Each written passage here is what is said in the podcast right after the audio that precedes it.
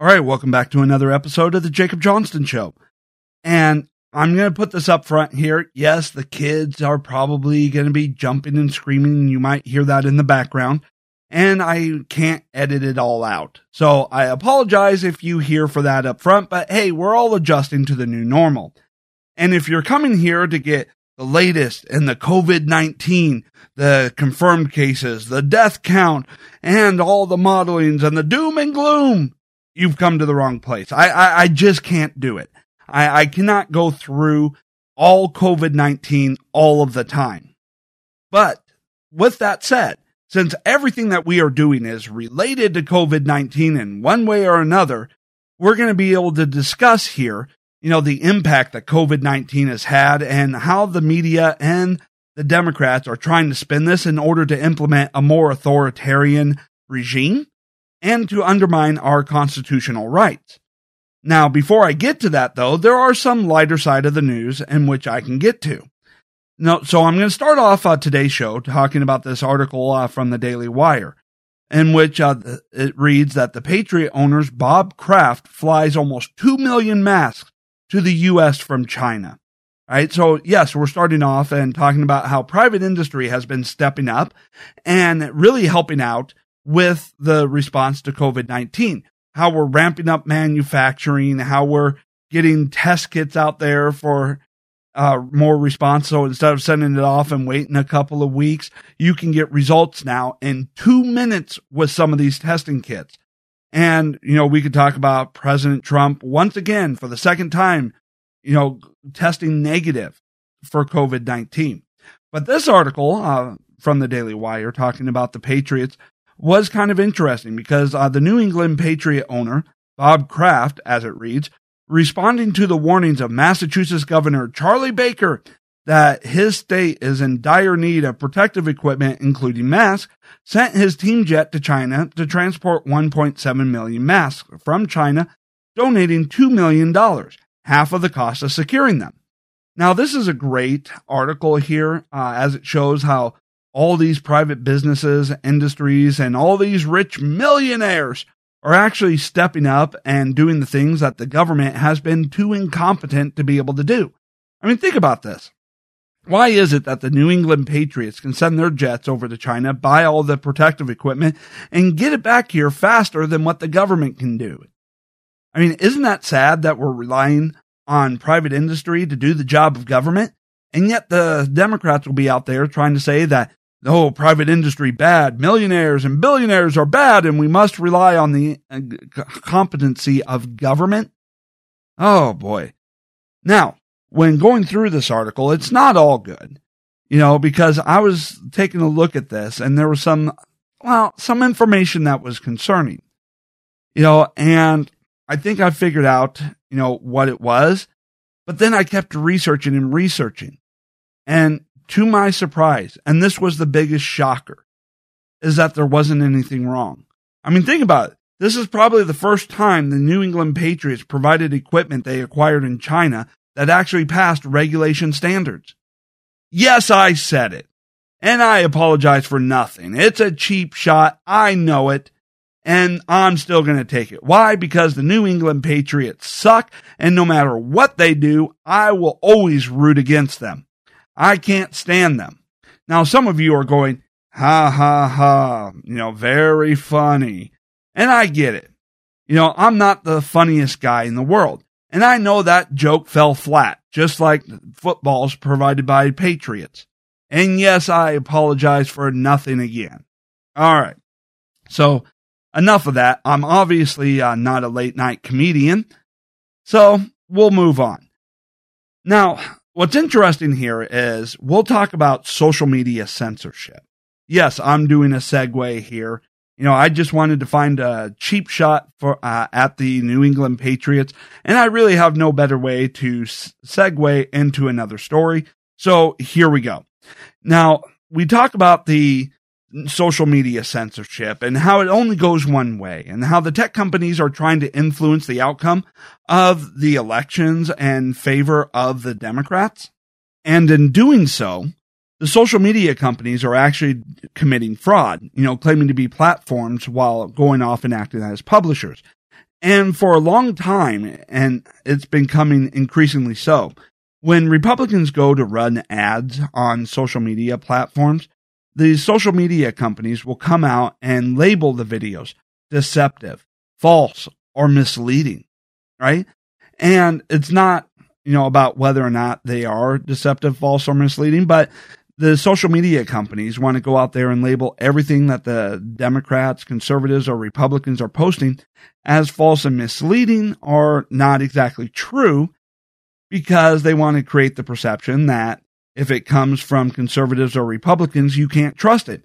Meanwhile, the Democrats can go out there and completely lie all they want and run as many deceptive ads as they want with a bunch of false information, and the social media companies won't do anything about it. They won't censor them. They won't put on those labels of false, misleading, or, you know, anything of the sort. And so Joe Biden had run an ad you know, in which he took bits and pieces from different speeches that Trump had, you know, given at various rallies in order to try and make it seem like Trump had said something that he didn't. And he even goes on uh, with the bogus claim about Trump called the coronavirus a hoax. Now, look, I get that the media wants to create uh, this particular narrative, and I know you're going off and going, well, I heard it, you know, uh, I heard it in a string, uh, you know, of audio or video, but it's because of the selective and deceptive editing. And I had called this out before, whereby they cut off the part uh, where he starts off by talking about the media's narrative, you know, about how he was handling the COVID 19 or coronavirus outbreak and how, you know, they're going off and trying to create a fake narrative about it all you know, and how, you know, first they tried Trump Russia, then they tried the Ukraine call, and this is their new hoax, it proclaims. Now, again, he was talking about the media's narrative and how they were trying to use it to bash him. And then he, then what goes on afterwards is he spends the next, you know, 15, 20 minutes talking about the seriousness uh, of uh, the coronavirus and the dangers that it poses. But the media they'll never, you know, actually admit to that. They want to create this false perception that Trump didn't take it seriously enough. And so Biden comes out with this very deceptive video in which he also strings together, you know, words and sentences from various speeches and puts it all together to make it seem like it was one particular statement. So the Trump team decides, you know what? We're not going to be playing this whole double standard uh, with the social media companies. So he comes out and does uh, what Biden does back to Biden, where he strings together uh, different words uh, that Trump, uh, uh, not Trump, but Biden had said through various interviews and speeches and made it seem like Biden was the one who came out and called the coronavirus a hoax. And Trump, in doing so, you know, it's not about, you know, going off and trying to lie to the public or going out and trying to deceive the public into thinking Joe Biden did something that or said something that he didn't. No, he's trolling Twitter itself. You know, the heads of Twitter to see if they will try and censor his video. Because here is the trap. If Twitter comes out and censors Trump's video, you know, our, you know, audio clip, you know, if Twitter comes out and does that, or comes out and labels it false, misleading, or deceptive, while refusing to have done it to Biden, well, then Trump can go after them with the full force of the law. You know, uh, as far as not only fraud and deception of claiming to be a platform while acting as a publisher, but also for what's considered in kind contributions, whereby if the social media companies are taking sides and trying to go off and label every video by Republicans, conservatives, or Trump as false, fake, or misleading, while letting Democrats run knowingly false, fake, and misleading ads without any such warning or labels, well, then that becomes an in kind contribution. That's a, you know, an election crime. You know, that's an election violation, and that comes with severe penalties. And so Trump going out there and trying to troll the social media companies to admit to their double standards in order to get them for violating the you know, in kind contribution laws regarding uh, to elections, well, then that changes the landscape because then he can force on them, you know, a restructuring and, you know, and punish them for their deception and fraud. You know, and again, it is deception and fraud for you to, you know, get something of value out of someone for under false pretenses. In which case, with the social media companies, you know, getting you to hand over your data in which they're able to make money off of uh, through selling, you know, to advertisers, you know, and doing so while claiming to be a platform and actually acting as a publisher. Yes, that is fraud.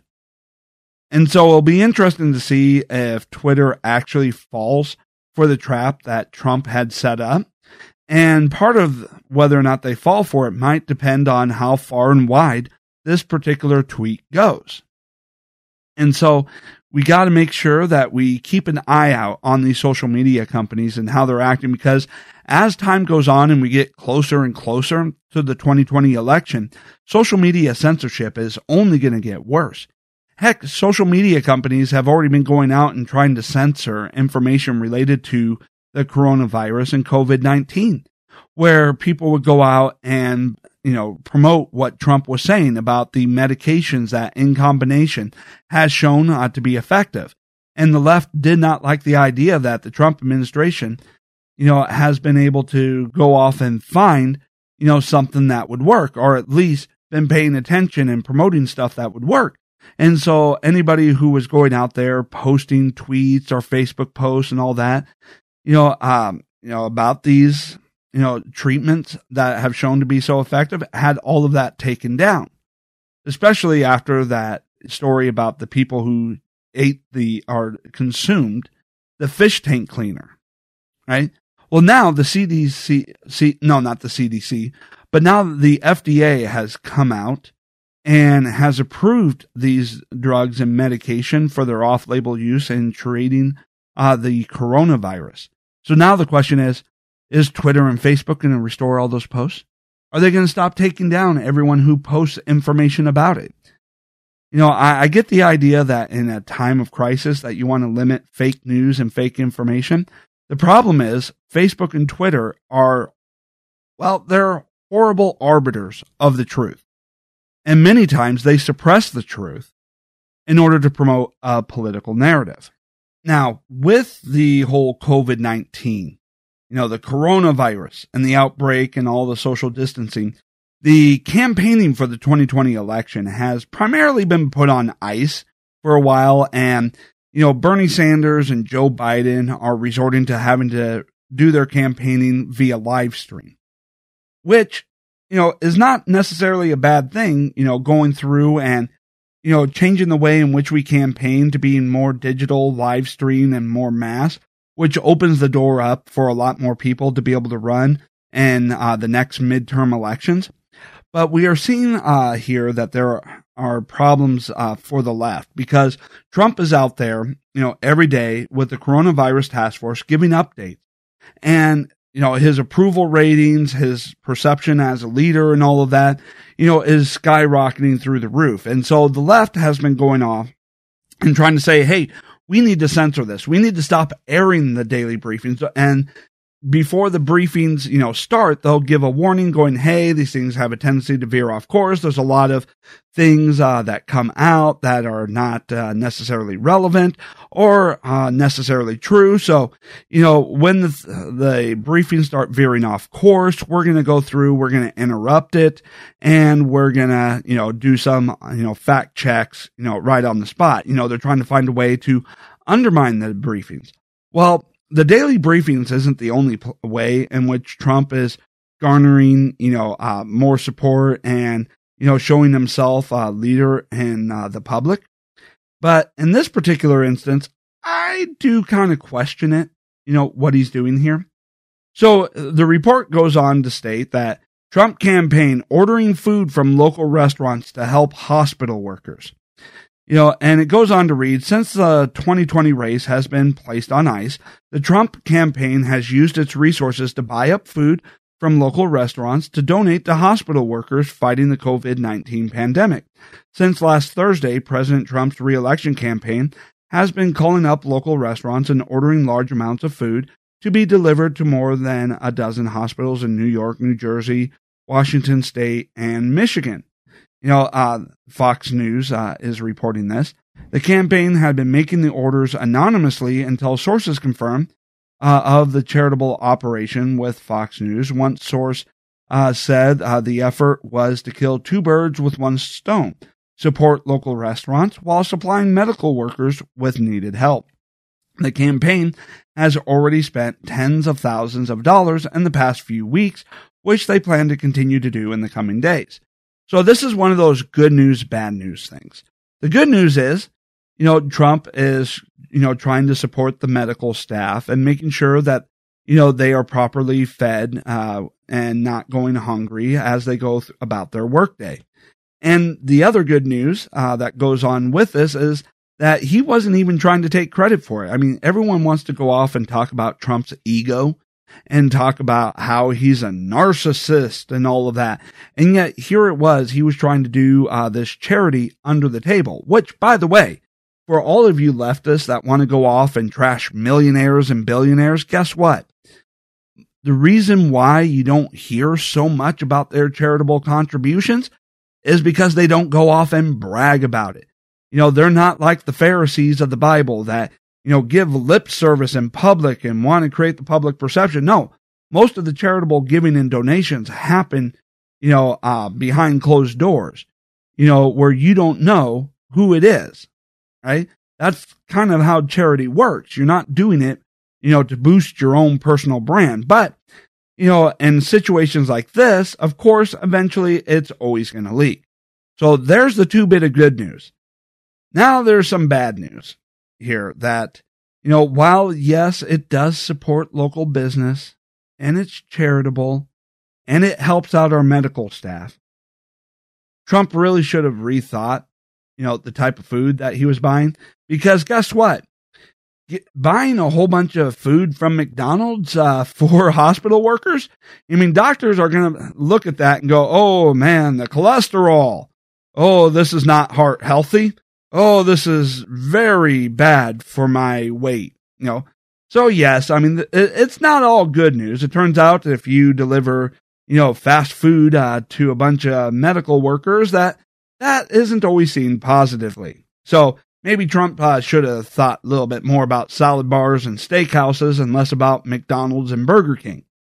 Now, look, do I actually know it's all McDonald's and Burger King? No, but, you know, it is interesting uh, because the picture uh, for this article shows a bunch of Big Macs, you know, laid out on a table. And I just kind of got around to thinking, hmm, I wonder what hospital workers and doctors and all that would think of having large quantities of Big Macs, you know, provided to them and uh, out of support. You know, yes, it's good and yes, it's bad. So, I mean, that's kind of your good Trump, bad Trump you know, he delivers good tasting food, and unfortunately, good tasting food is not always healthy food. Yeah, what are you going to do about it? Now, one last thing here uh, before we get into the main part of the show. Uh, doctors at the University of Pittsburgh uh, Medical Center, uh, we've developed a vaccine against coronavirus. So all those people who are going out there talking about whether the shutting down the economy was worth it, the lives saved, you know, from the coronavirus versus the lives that will be lost uh, due to the shutdown of the economy. Yes, I get the argument. I understand it. And there's a large part of me that agrees with it. And I would probably agree with it more if we weren't making progress, you know, from developing, you know, treatments that, you know, takes the survival rate to near 100%. Developing, you know, faster testing kits so we can figure out who had who has it, who doesn't has it, have it, and being able to get the people who don't have it back into the workforce. Being able to develop, you know, tests that are able to determine whether someone had it, you know, the symptoms were mild and now they're immune to it, you know, and they were previously unreported and getting them back to work and getting the economy back open. Yes, But now we are getting to the point where we have a vaccine. Now, there were already vaccines, you know, that had been uh, developed and going into human trial. And yet we got here another potential vaccine. So think about how many lives this is going to save. And yes, I get it. The economy, the economy, the economy. This isn't, you know, lives versus the economy. It's lives versus lives. But with the progress that we are making, I believe, do believe that our current course is going to lead to uh, fewer lost lives. And while the road uh, will be, you know, a bit of a struggle, I do believe that we will be able to come back from this and that the economy will be able to come back bigger, better, and stronger than ever. Okay, so let's get into the main part of the show here. The Democrats are trying to come up with a new narrative, and it's very dangerous. I mean, the Democrats are always able to d- develop or come up with new narratives whenever it's politically expedient for them.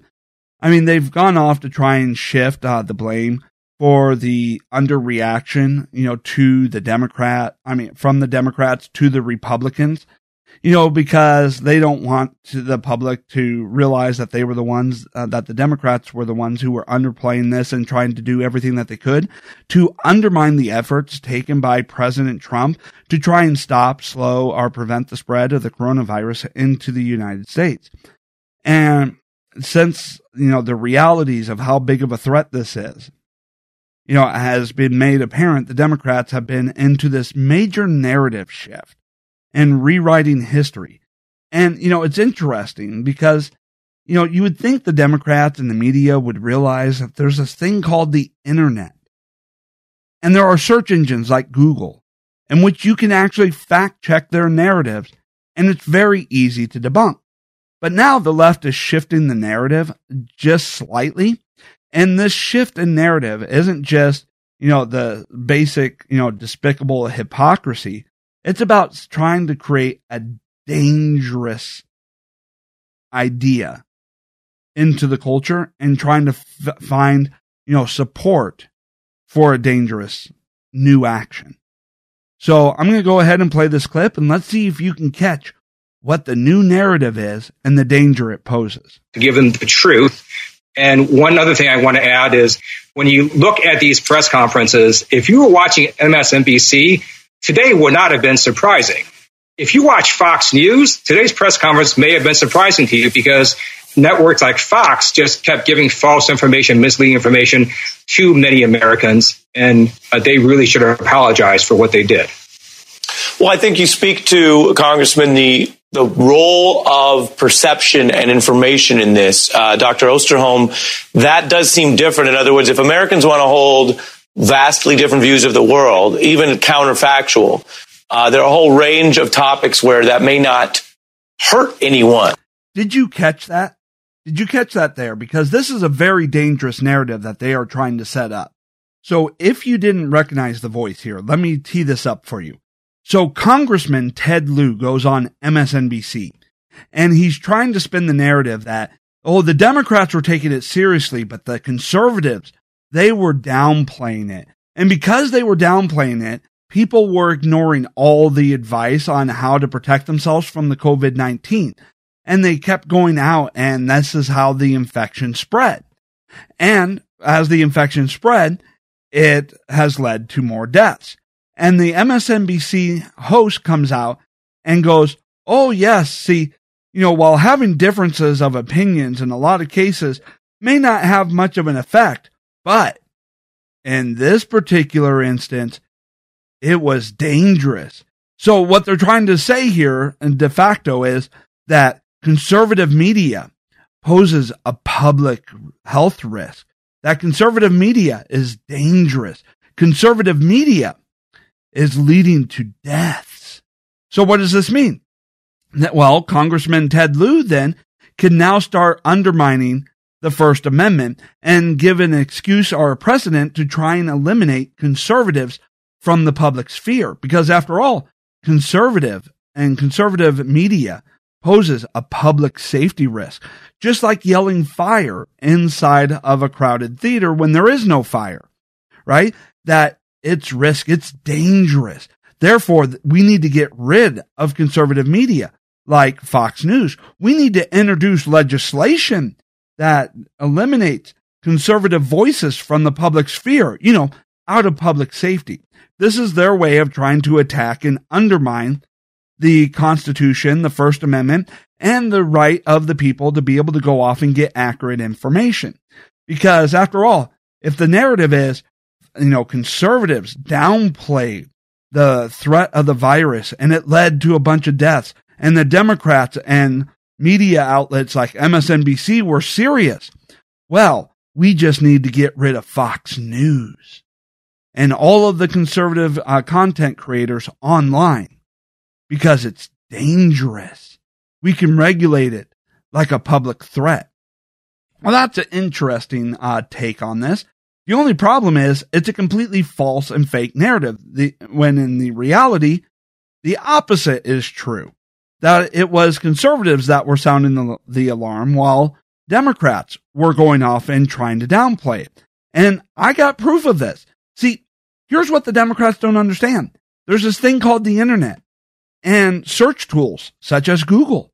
And we can actually go back in time and doing date filters on our searches, typing up a particular, you know, Democrat, you know, and type in their name along with the word coronavirus and filter it for what were they saying back in January and February. We can do the exact same thing with these media outlets. And you would think that after all this time, they would catch on to this thing called the internet. And that if they were going to go off and do this narrative shift, that they would go back and edit all of their prior articles and written content in order to be able to push this narrative. Now they'll never be able to redo all of the, you know, televised content because people have already recorded that and can get that out there. But you would think they would at least put in the effort to rewrite their online content, their written content, so it wouldn't be so easy to fact check them and be so easy to go off and debunk their story. So I went off uh, on Google and I decided to do some search. So I decided, okay, Fox News and coronavirus. Let's see what they were saying back in February. Well, here's an article from Fox News uh, dated February 3rd. And it reads, you know, the headline, experts worry about pandemic as coronavirus numbers increase. And it goes on to say experts believe the highly transmissible coronavirus will become a pandemic as infected numbers continue to increase in China and countries around the world, according to a startling report.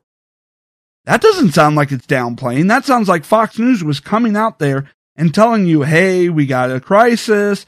Hey, this is going to become a pandemic. We need to pay attention to this. Okay, so that was Fox News. That doesn't sound like downplaying whatsoever. Now let's go ahead and take a look at CNN. CNN article dated February 7th. This is four days after Fox News was already sounding the alarm. CNN, excessive fears of the Wuhan coronavirus can be dangerous. And the article goes on to read, just what is it about a potential pandemic that scares us so? While the odds of dying from a car accident or heart disease are greater, at least in the United States, rare infectious disease still loom larger in our collective nightmares. The truth is, the odds don't factor into what frightens us. Our rational minds aren't calling the shots here. Our irrational fears are. There are something, there is something supremely unsettling about the invisibility of germs and viruses and the way they spread that invokes our deepest, most primal, primal survival instincts. Facts do win out in the end. Although this may take years, when was the last time anyone, except for the most alarmist among us, worried that the person sitting next to us on the subway or serving our salad had HIV or AIDS?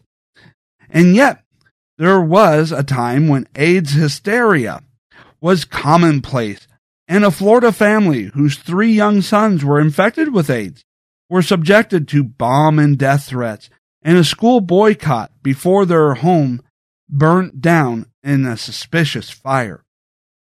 Wow, that that seems like CNN was the one uh, trying to undermine the or downplay the threat, comparing it to hysteria. and hysteria over past issues. Okay. But, but that's CNN. You know, we, we, you, you can't expect much from CNN. Well, what about NBC, MSNBC? I mean, they're this really the same company. It's just one of them tries to act, you know, less insane than the other, you know, but they're owned by the same people. Well, what did they come out and write? Well, here's another article, you know, from February. As coronavirus spreads, so does concern over xenophobia. More panic, more temptation to blame the outsider, the other. You know, as the coronavirus continued to spread, experts point out that misinformation and misguided precautions, often rooted in racially insensitive stereotypes, have proliferated. So far, at least 7,711 cases of the illness have been reported, and experts are concerned that increasing xenophobia could be another side effect of the illness. So, no, it's not the coronavirus that's dangerous. No, it is the xenophobia and the stereotypes are. Are you starting to understand who was really downplaying this and who wasn't? Or how about this article uh, from Politico uh, from February 5th? You know, it goes, Trump, and it, this is an article talking about the State of the Union address, where Donald Trump at the State of the Union called out the threat of the coronavirus and the need to take action now, right? Well, Politico writes an article after the State of the Union address, you know, stating that the Trump administration's aggressive response to the Wuhan coronavirus is raising fresh worries about U.S. relations with China and the impact the quarantine and travel ban policies could have on people of Asian descent. Political, uh, Politico's Alice Miranda Ollstein reports. So remember, Trump was going out there talking in the State of the Union about the threat of the coronavirus and was enacting quarantines and travel bans and Politico. another liberal outlet was out there, you know, questioning you know, this and how it would damage relationships with U.S. and China. And then the article goes on to read, the World Health Organization has warned against cracking down on transportation and trade. Wait a minute. We got a pandemic. Trump is taking actions to enact travel ban and enact uh, quarantines. And they're talking about how the World Health Organization has warned against such actions you know, adding that alarmist actions, alarmist actions could damage international efforts to fight the virus.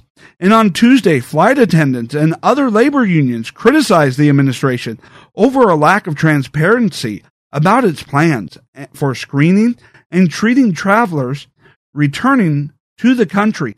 Lawmakers, meanwhile, are growing concerned the approach risks fueling fear and prejudice. So here it was, even Politico, back on February 5th, writing an article that Trump was taking this seriously and was enacting actions to try and stop it. And they were criticizing it as an overreaction because the threat, you know, is not that grave or big. Huh.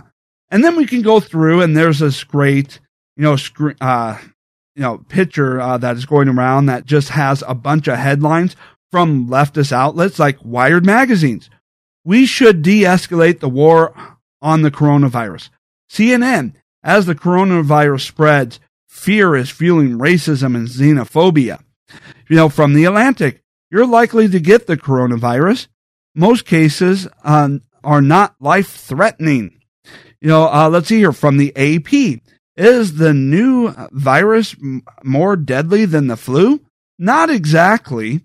You know, uh, and it continues on and on from all these leftist outlets saying, hey, this is not a, bi- a big deal.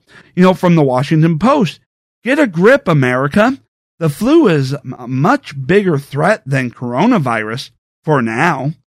You know, HCP Live, the fear of the coronavirus and the reality of the flu. I mean, you can go through and you can check all these left wing articles, uh, you know, going out there and trying to say that the coronavirus is no big deal. It's not as big of a threat as, say, the um, you know flu and as the, you know, any other virus. They were the ones going out there and trying to undermine or downplay the threat or the risk of the coronavirus. And guess what? It wasn't just the media. It was the Democrats themselves. So I have another clip here of all the Democrats who are now criticizing Trump for not taking enough action, for not going out there and talking about just how serious the coronavirus is. So let's see what the Democrats were saying while Trump was enacting travel bans and quarantines. The risk to New Yorkers for coronavirus is low. And our city preparedness is high. This should not stop you from going about your life, should not stop you from going to Chinatown and going out to eat. I'm going to do that today myself. Come to Chinatown. Here we are. We're, again, careful, safe, and come join us. There is no concern at this time for coronavirus in our region. The Department of Sanitation is ready for Mardi Gras 2020. The facts are reassuring. We want New Yorkers to go about their daily lives. But there's really no need to panic and to avoid activities that we always do as New Yorkers. We are a hardy people. Americans do not need to panic. What I would suggest, however, mm. is that Americans take this as a wake up call for seasonal flu. There's very little threat here. This disease, even if you were to get it, basically acts like a common cold or flu. So we're telling New Yorkers, go about your lives, take the subway, go out, enjoy life. And certainly not to miss the parade next Sunday. I'm going to be there. If you had to, would you close down the borders? No. We need to be honest about the American people, with the American people about the fact that we can't keep people coming here from China. And transmission is not that easy. I think there's been a misperception um, that coronavirus hangs in the air waiting to catch you. No, it takes direct person to person contact. We also know that if it were likely to be transmitted casually, we would be seeing a lot, a lot more, more cases. cases. Right, right. Because yes. this is New York and you're in elevators exactly. and trains exactly. with, with everybody all the time. That clip was of all the Democrats coming out there and underplaying the threat of the coronavirus and attacking Trump for the actions that he was taking in order to try and stop the spread of the coronavirus. So again, when we take a look at the articles that were written by the left and we take a look at all the Democrats and what they were saying. Now, yes, there are some exceptions. There were some Democrats that were taking the threat seriously, but those Democrats were definitely in the minority. But when we go through and we take a look at this, who was downplaying the threat and who was actually calling it out for what it was? All right. So the whole narrative that if you were watching Fox News, you, you know, were surprised about the threat and the dangers that the coronavirus posed. And if you were watching MSNBC, you took it seriously. And therefore, because of all the deaths that were caused by the misinformation from Fox News, you know, Fox News poses a public safety threat. They're going through and they're rewriting history and now trying to say that anybody who listened to conservative outlets, you know, were not adequately informed and therefore the, that's the reason why it spread as far as it has and as many people have died as they have is because Fox News and conservatives are a threat to public safety. And therefore the implication is legislation must be entered to censor Fox News, to regulate Fox News, and to regulate all conservatives and remove conservative misinformation from the internet. You're allowed to have an opinion, of course, wink and a nod, but not if that opinion poses what the Democrats deem to be a threat to the safety of this country, a national security threat to this country. Therefore, if the Democrats deem what you are saying to pose that national security threat. You're not allowed to say it. You should be removed from all online platforms and not allowed to speak about anything in public ever again. You understand how dangerous this is? How they are now setting this up to create an exemption in the First Amendment for conservative media, you know, that it doesn't apply to anybody. You understand how dangerous this is? And how dangerous their actions are. It's bad enough that they're going out there doing all these massive power grabs and that they're going out there, you know, and, you know, we know that they're not going to give all the power that they have seized under the emergency. You know, we know they're not giving it all back, but these uh, blatant narratives that are designed to come up with an excuse to attack, regulate, and, you know, block conservatives from being able to participate in national discussions by claiming that any opposing views to the Democrats is a national security threat, is a threat to public health. You understand where they're trying to take us. You understand the dangers eh, that the that this type of thinking you know poses and the fact that it's being teed up and promoted by Democratic Congressman Ted Lieu who actually has the ability to write up legislation and submit it for a vote in the House of Representatives. That it's not just some idiot on, you know, hosting an MSNBC show or a guest, but someone with actual lawmaking ability who is going out there and promoting such narratives. You understand that it's getting to the point where the Democrats and their agenda, their ideology, and the narratives that they are trying to push is starting to become a more dangerous threat than the coronavirus itself. And for those of you who are wondering, well, you know, maybe conservative outlets, they were, you know, warning about the threat, but, you know, Trump, Trump was downplaying it because, you know, the media was telling us so. Well, let's actually see what Trump said. And let's see what Trump said in the State of the Union. Protecting Americans' health also means fighting infectious diseases. We are coordinating with the Chinese government and working closely together on the coronavirus outbreak in China. My administration will take all necessary steps to safeguard our citizens from this threat. That clip comes from Trump during the State of the Union address. And as we pointed out earlier in this episode, Politico was writing about, you know, the travel bans and the quarantine and you know, was saying that that was too much and that that would damage international relationships with China and that Trump shouldn't be, you know, enacting travel bans and quarantines.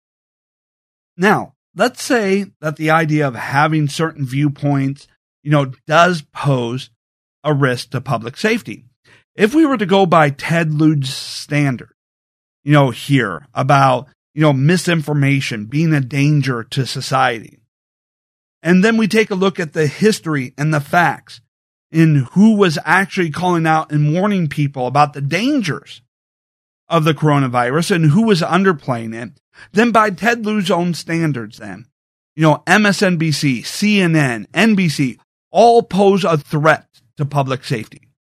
And so if we were going to go through and enact legislation, you know, to go after, you know, uh, the, you know, public safety threats of misinformation, then he should be writing up legislation that would wipe out CNN, NBC, MSNBC, and a whole host of all these garbage liberal outlets. You know, because they were the ones that were going and underplaying. But here is an issue, you know, as is always the case with the Democrats, is that they go out there and they pr- take action. Then when the action blows up in their face and turns out to be disastrous, they switch narratives. And as Tucker Carlson says, the Democrats always blame the Republicans for that which the Democrats are guilty of. You know, and so now they're going off and trying to rewrite history and they're doing a sloppy job at it. And in the rewriting of history, they're trying to promote the narrative that anybody who disagrees with them is a public threat. But in reality, if we go through and take a look at the history of the coronavirus into the United States, we'd realize that, hey, if we're going to talk about misinformation and downplaying being a public threat, then it's the Democrats and the liberal outlets that should be legislated and robbed of their First Amendment rights, you know, for public safety.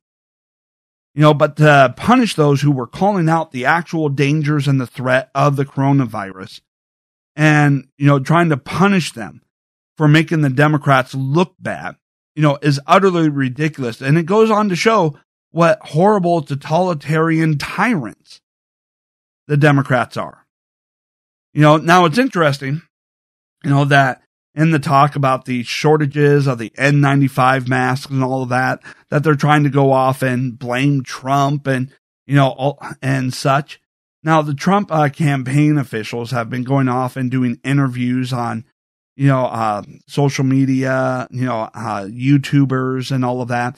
And they brought up a good point that it's interesting that all these career politicians who have been in office for a generation are going out there and, and blaming, you know, systemic problems that have been around for decades on people who are new to government, have been in government for less than one term for all of the problems in dealing with the pandemic, all of the problems, you know, facing this country. It's all on the people who have been there for uh, less than four years. And it has nothing to do with the people who have been there, you know, 20, 30, 40 years. And the problems have been going on for decades. You know, real interesting. Real interesting how they go about trying to do all that. And it's I'm wondering here as I go through and I see, you know, the narrative shifts and all of that. I'm just trying to figure out how many people on the left are waking up and how many of them are stuck so far stuck into their bubble that they will never know the truth and that they keep falling for this. And this is, you know, an issue here, you know, where people are stuck into their bubbles, never seeing what is being said on the other side you know, that they're able to be deceived by the left wing media like this, where, you know, even though they were watching when the left was underplaying the threat of the coronavirus, you know, that here it is, you know, a few weeks later, the media is doing their shift. And you got to wonder, you know, for the base of the left, when you see these narrative shifts, are you just that, you know, dim witted that you don't actually see it? You know how they were went how they made that switch from oh this is nothing to worry about to oh this is a huge crisis and the president underreacted. I mean do they actually not see that? Are they actually such mindless zombies that they don't notice that? Or are they just complete and total hypocrites? Are they just complete and total frauds who have no values and have no concerns that their idea of the world is that they just make everything up as they go and that what you said yesterday doesn't matter. It doesn't exist. You know, the world and history starts today. Therefore, none of your past statements or actions actually matter. You're always in the moral superiority position because you just change, you know, what your attack is. And this is one of those things about the left, you know, being in the minority. They always get to attack. They never have to actually deal with governing. Either it's too much, it's overkill, it's an overreaction, or it's never enough. And they switch back and forth uh, between that based off of what is politically convenient at the time. And they always get away with it, and their base never seems to mind the fraud and that is being pulled on them, and they don't seem to mind that they are stuck in a bubble of fake news. The only thing they seem to care about is that Orange Man bad. So anybody who tells me what I already want to believe, that must be true. You know, and anybody who gives me facts and data that I don't like, they must be fake. And of course, another thing that the Democrats are trying to push uh, back against is the idea that their underreaction, their lack of response, their attack on President Trump's attempt to issue quarantines and travel bans. You know, it, it wasn't because of the distraction of the impeachment.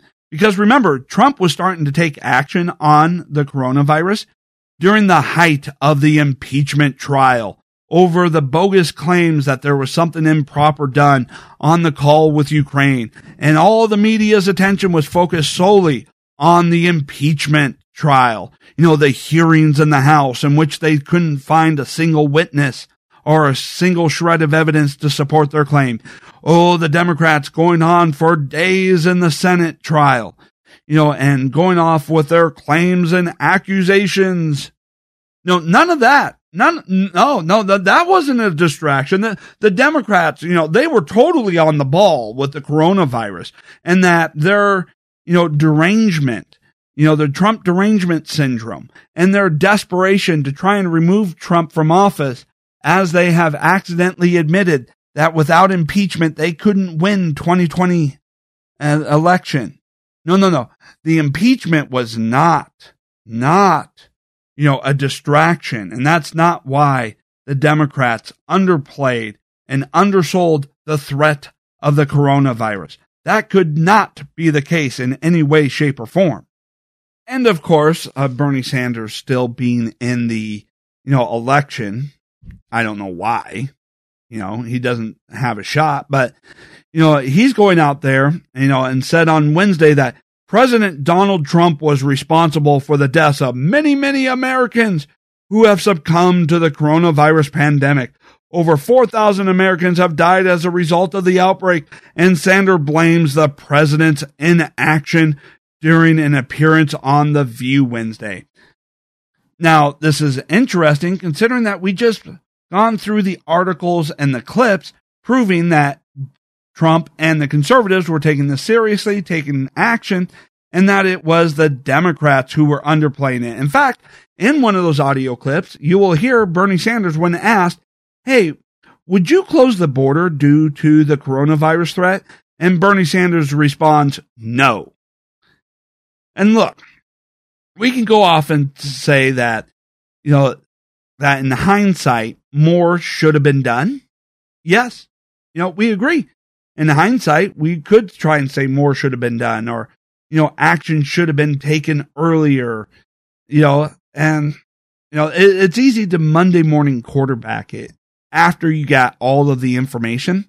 But remember, the actions that Trump was taking was being demonized as an overreaction at the time. And for them to come out and try and say it's all Trump's fault, it's all Trump's fault is utterly ridiculous. And Sanders, you know, what I see from Sanders, you know, attempts to try and say that it's Trump's fault for all the deaths of the American, it's an extinction burst. You know, he knows his campaign's over. He knows he's not going to get the no- nomination. He knows that he's not in any way, shape, or form ever going to be president of the United States. And so now he's just trying to get attention and he's trying to get attention by going out there and making the most absurd, bombastic claims that he can think of. Why? Because now, since he's not going to get the nomination and has no shot at the presidency, he's just trying to build up his own profile. And so the more outrageous he gets in his claims, the more the left is going to prop him up, right? Especially the leftist media and the more his political capital as far as his perceived influence and in a political movement uh, will be seen, and so he will be able to have more influence in legislation and what the Democrats do in the future going on. Now, as the Democrats, you know, try to go off and say these are things that I would do, you know, it really goes to show that they're behind the times because basically they come out and goes, Trump should do X. And Trump comes out and goes, Yeah, I did that weeks ago. Now, I've already done that. So, for instance, Schumer calls for a military official to be a medical equipment czar. And Trump responds, Yeah, I already did that. Here's their name. you know, he comes out uh, with a scathing letter about it. Or, for instance, Dems asked the public charge rule not be applied to immigrants uh, during the coronavirus treatment, right?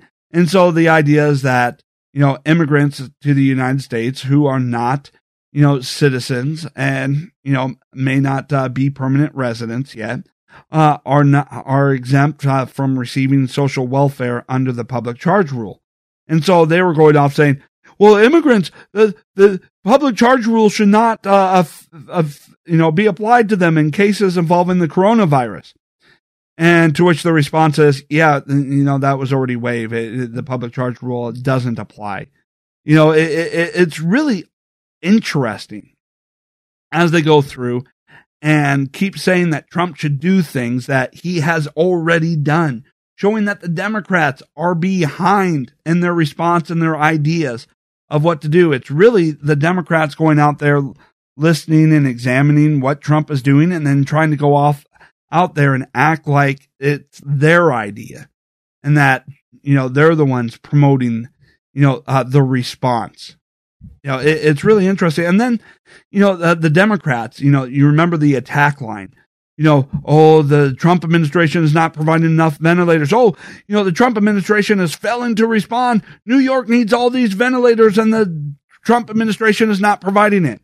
Well, first off, you know, you know the, the, the states need to not depend so much on the federal government for everything. They need to be leaders in their state. And if, and as Trump said, if they can get a hold of them faster than what the federal government can, you know, and getting a hold of them and distributing them, then go ahead and do it.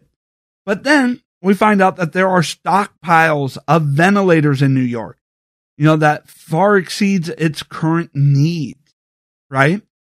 And the DOJ is now going in and starting to confiscate hoarders of much needed equipment. You know, and so it was going off that, you know, the, state of New York actually has a surplus of ventilators. And Cuomo was being called out on it. And, you know, because Cuomo has been attacking Trump saying, we're not getting all the supplies we need. We're not getting all the supplies we need. And yet there's a stockpile. And then, uh, Cuomo tries to go out, well, you know, the, yes, we got these now and, you know, uh, we don't need them uh, yet, but our future needs are, uh, it's our future needs that we are concerned about. And so we're stockpiling them up now, you know, for what our expected needs are. And right now our stockpile, you know, doesn't meet what our future needs are. Well, this is a horrible way about government and shows you that the Democrats are just utterly fraudulent. So here it is. You know, Trump in coordinating the federal response to the coronavirus has to try and you know, triage, you know, the, you know, giving equipment out. You know, for instance, you know, we got ventilators. Does New York need ventilators? Yes. Do they have enough ventilators right now? Yes. Are there other places that need ventilators? Yes. Do those other places have a stockpile uh, that exceeds their needs currently? No. And so when Trump's going out and trying to determine how to divvy up uh, the equipment uh, that the federal government has acquired so far, you know, what is, what do you think is the best use of, you know, that equipment? Giving it to New York that already has a stockpile that exceeds its current needs or giving it to other places that, you know, need it and, you know, and their equipment or their needs far exceed their supplies. He's going to give it to those who have the most immediate need for it, not those who are going off whining about what their future needs are and whether or not their current supply is going to be able to meet the demand in the future. Their current supply meets their current demand. So we're going to get the equipment to those whose current demand exceeds their current supplies. You understand this. But the media, they're not interested in having an honest conversation about this. They want to go off and they want to attack Trump. Attack Trump. He's not providing all the equipment and needs uh, of New York. Yeah, but New York's not the only place that needs these equipment. You know, you got the state of Washington, the state of California, you got the state of Florida. Trump has the entire country that needs these things, not just one state. In a state that's already hoarding, you know, up the supplies, why would Trump give uh, ventilator more ventilators to New York to sit in storage, waiting for the demand to go up, when he can give it to someone who needs it right now that would be put into immediate use in saving lives? Think about that for a moment. And of course, the dishonest media. If we were to go back and take a look at how misinformation could be considered a public threat, how about this? You know, CBS admits that it was using a photo or footage when talking about New York and the, you know, current crisis and escalations of cases in New York that has become the epicenter in the United States for the coronavirus when talking about, you know, New York, it was using footage from an Italian hospital. Yes, that's right. So the media is so dishonest that they were using footage taken from inside of a hospital uh, over in Italy that has seen the worst cases in which, you know, people are now having their medical care, you know, basically ration and saying, Hey, if you're over a certain age, tough luck you're on your own. You know, we got to, you know, uh, save all medical resources for those that have the greatest, you know, uh, possibility of survival. You know, and so it was going through and using that footage and then airing it when talking about New York, giving the impression that New York was at, in as bad of a shape and condition as Italy as they were running the story in order to try and attack President Trump and saying that the uh, Trump administration's effort, response, and handling of this was horrible. Can you imagine that? Huh?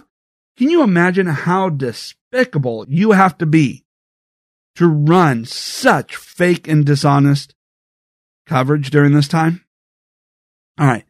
So there was a lot more that I wanted to get to today. I mean, it always seems like there is more news going on and more things uh, that we need to get into a deep dive than what I have time to cover on a day to day basis. And so, uh, just to let you know here, uh, when I'm done uh, with the audio version of the podcast, I usually take, you know, the stories that I don't get to uh, dur- uh, during this time, and I pick out about, you know, two to four stories that are the, are considered to be important that I find to be very important to, you know, cover that I wasn't able to get to in the audio version. And I just do a video, you know, a YouTube video, you know, uh, discussing this, you know, because it is important to make sure we take advantage of all available platforms in order to, you know, go after and debunk the leftist, you know, propaganda narratives.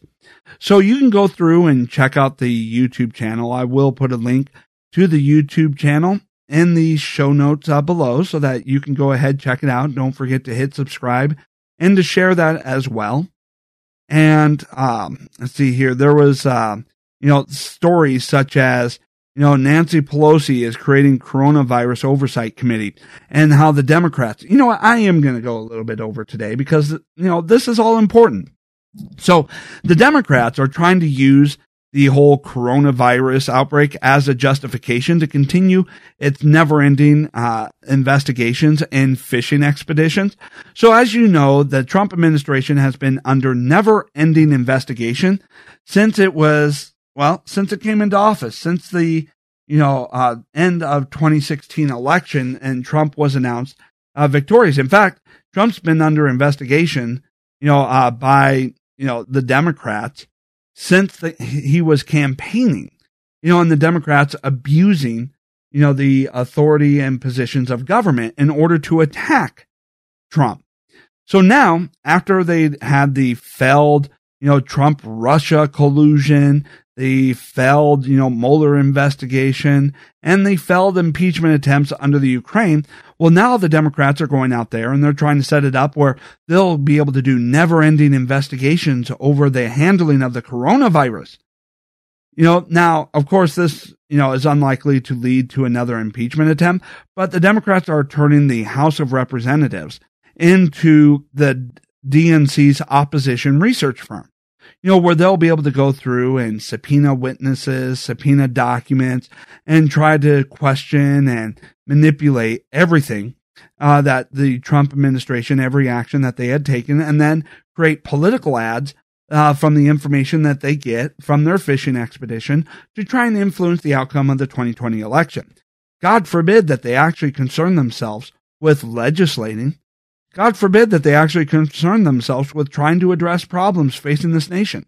No, it is nothing but endless investigations, endless fishing expeditions, and endless hearings trying to attack every little decision President Trump has ever made as president and trying to find something, hoping that they can finally find anything that could lead to uh, attempts to impeach the president or at least come up with an effective uh, campaign ads to undermine or influence the outcome of the 2020 election.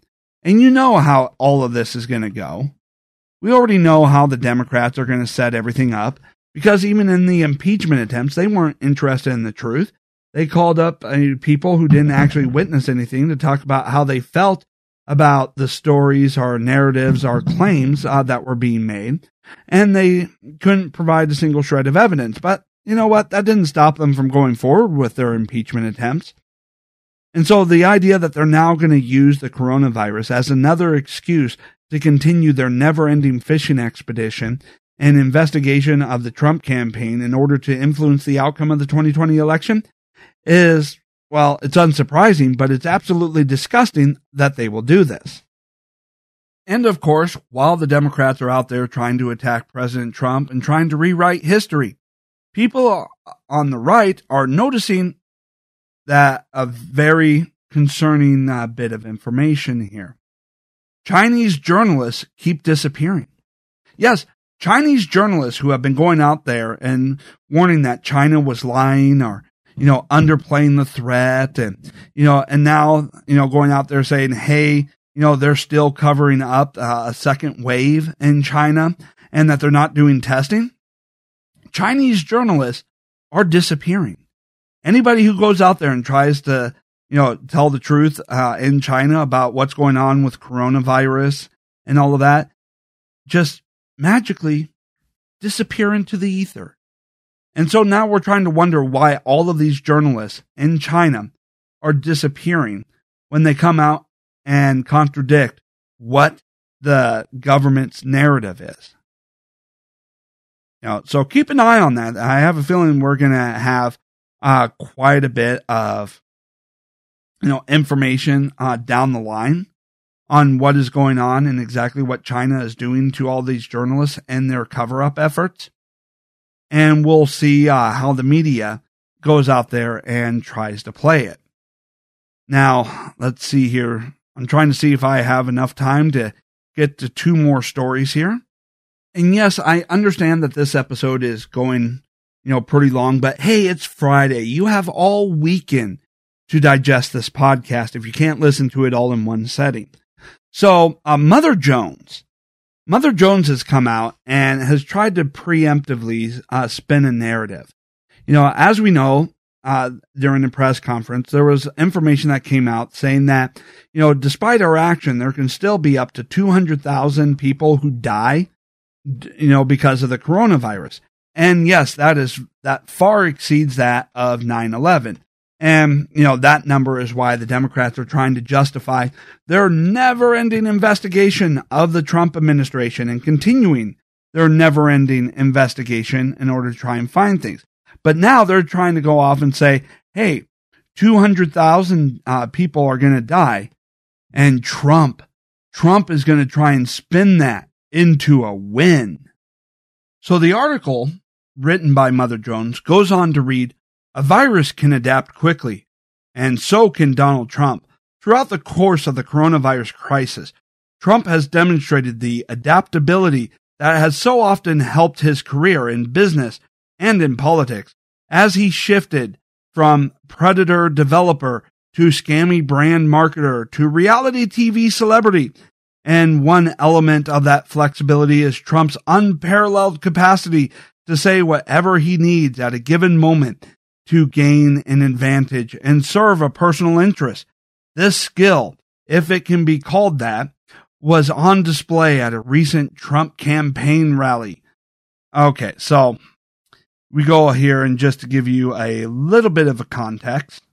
This article was written on April 1st, so there is a possibility that this could have just been Mother Jones doing an April, you know, fool's gag, but you know, it's unlikely. But anyways, it goes on to say, you know, which these days are held daily in the White House. So they're trying to say that the coronavirus daily briefing is a Trump rally. You know, where Trump and members of his coronavirus task force briefing, uh, brief reporters and the rest of the world. You know, Trump has been bragging about the ratings of these briefings, cheering his audience numbers as Americans perish when Trump at this particular session on Sunday wasn't bashing the media, belittling his perceived foes, or praising himself, he made a startling remark. So you're talking about 2.2 million deaths, 2.2 million people from this. And so if we can hold that down, as we're saying to 100,000, it's a horrible number, maybe even less, but 100,000 so we have between 100 and 200,000, and we all together have done a very good job. At this briefing, Trump 16 times pointed to the 2.2 million estimate uh, that number comes from a new British study that Trump's healthcare advisors have shown him that uh, project the level of deaths and the unlikely absence of any control measures or spontaneous change to individual behavior. That is without social distancing testings and the like.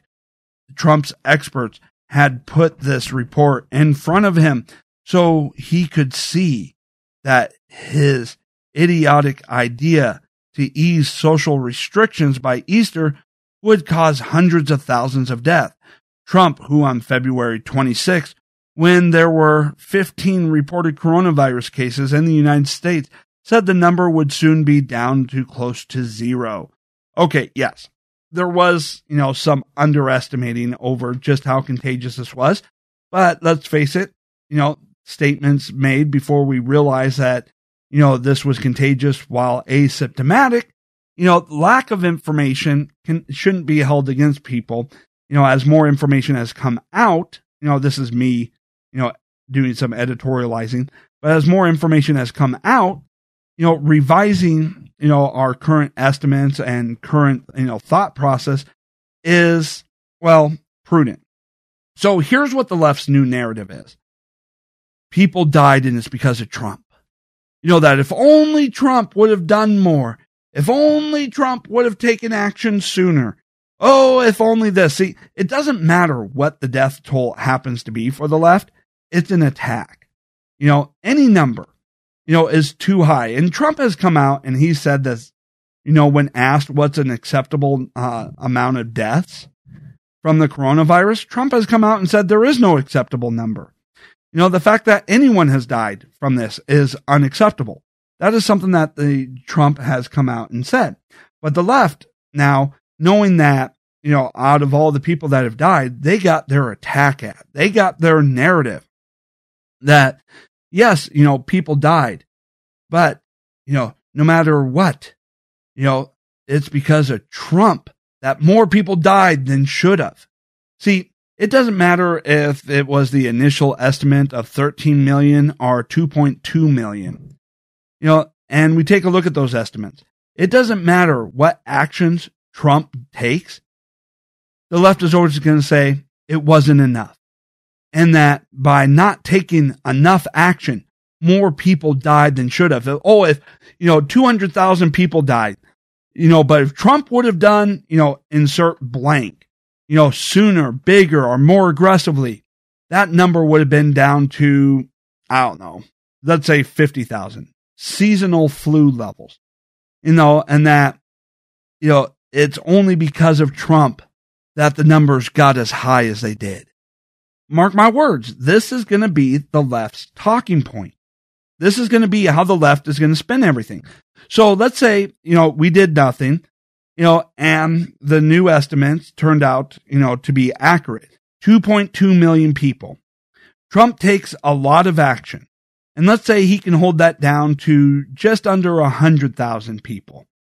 I mean, that would show, you know, a severe decline. That would show, you know, great action being taken you know, under a hundred thousand is better than two hundred thousand. Now zero would be better, you know, but we already know that it's not going to be able to be zero. And so we're taking a look at these estimates and Trump is implementing actions, you know, to keep it, you know, from getting to that 2.2 million. But it, whether it ends up being, you know, 50,000, 100,000, 200,000, the number will never matter to the left. And the amount of action he takes will never matter to the left because their narrative will and always be that, well, it may not have been that 2.2 million, but, you know, Trump's inaction and lack of response made that number higher than it ever should have been. You know, so let's say, you know, it only reaches 100,000 deaths. Well, that's because, you know, of Trump's inaction you know, it, it shouldn't have, you know, escalated beyond 50,000. So the deaths were twice as much as what would have been if only a Democrat were in charge and leading the way, taking this seriously. Or let's say, you know, the death count is at 200,000. Oh, if only he would have taken action sooner. It only would have been 100,000. You know, and let's say it gets up to a million.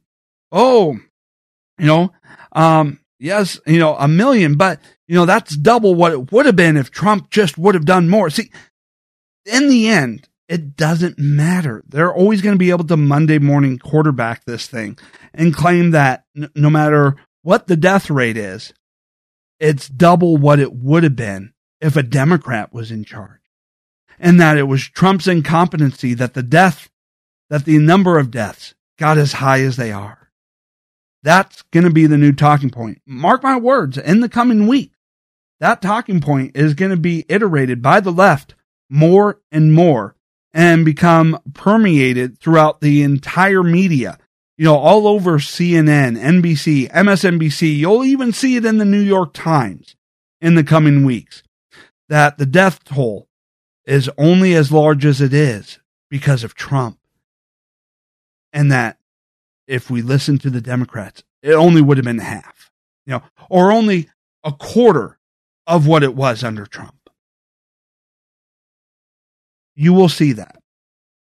You will see that. And just know that what they are doing is they're setting up an election narrative because they don't care about the coronavirus. Not really. They don't care about the deaths. Not really.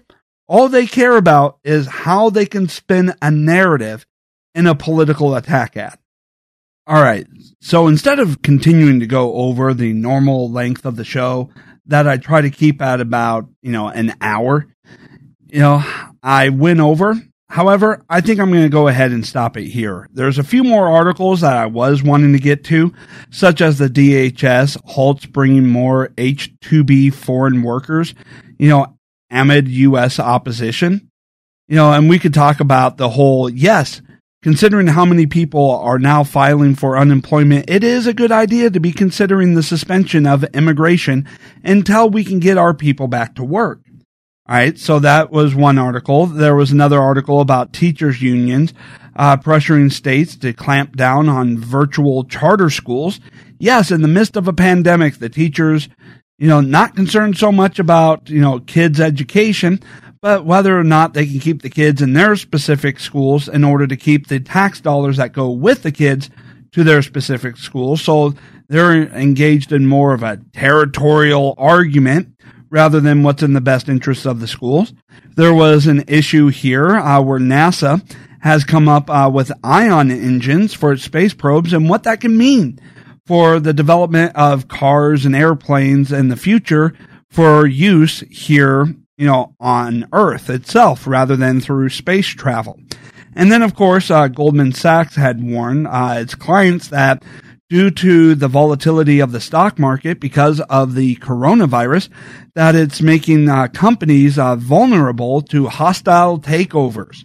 Those are things uh, that I wanted to get to, but I just could not find enough time to get to them into this episode, even in going over the time.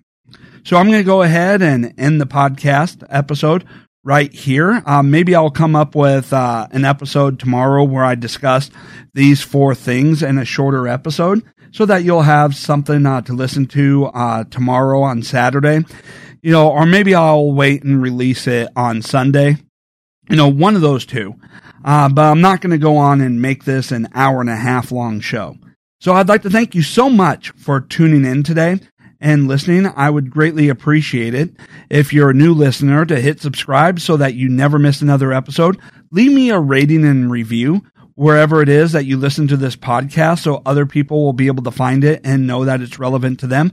And please share this podcast. Help it grow. The best way to push back against you know, the left wing dominance of information and news is through the promotion of conservative content and being able to get conservative voices out there, not just those who are established mega voices, but for all those people who are now just developing and getting their audience uh, going and you know getting out there because the left's censorship of the internet is about isolating conservatives to believe that they are in the minority by making it hard to get a hold of conservative content. So when you find conservative content that you like, share it with everybody that you know and get things going because only by sharing this can we, you know, end the dominance of the left in information, you know, and get rational conservative content back out there and overwhelm the nonsense of the liberal media. All right. Thank you so much. And I will be back again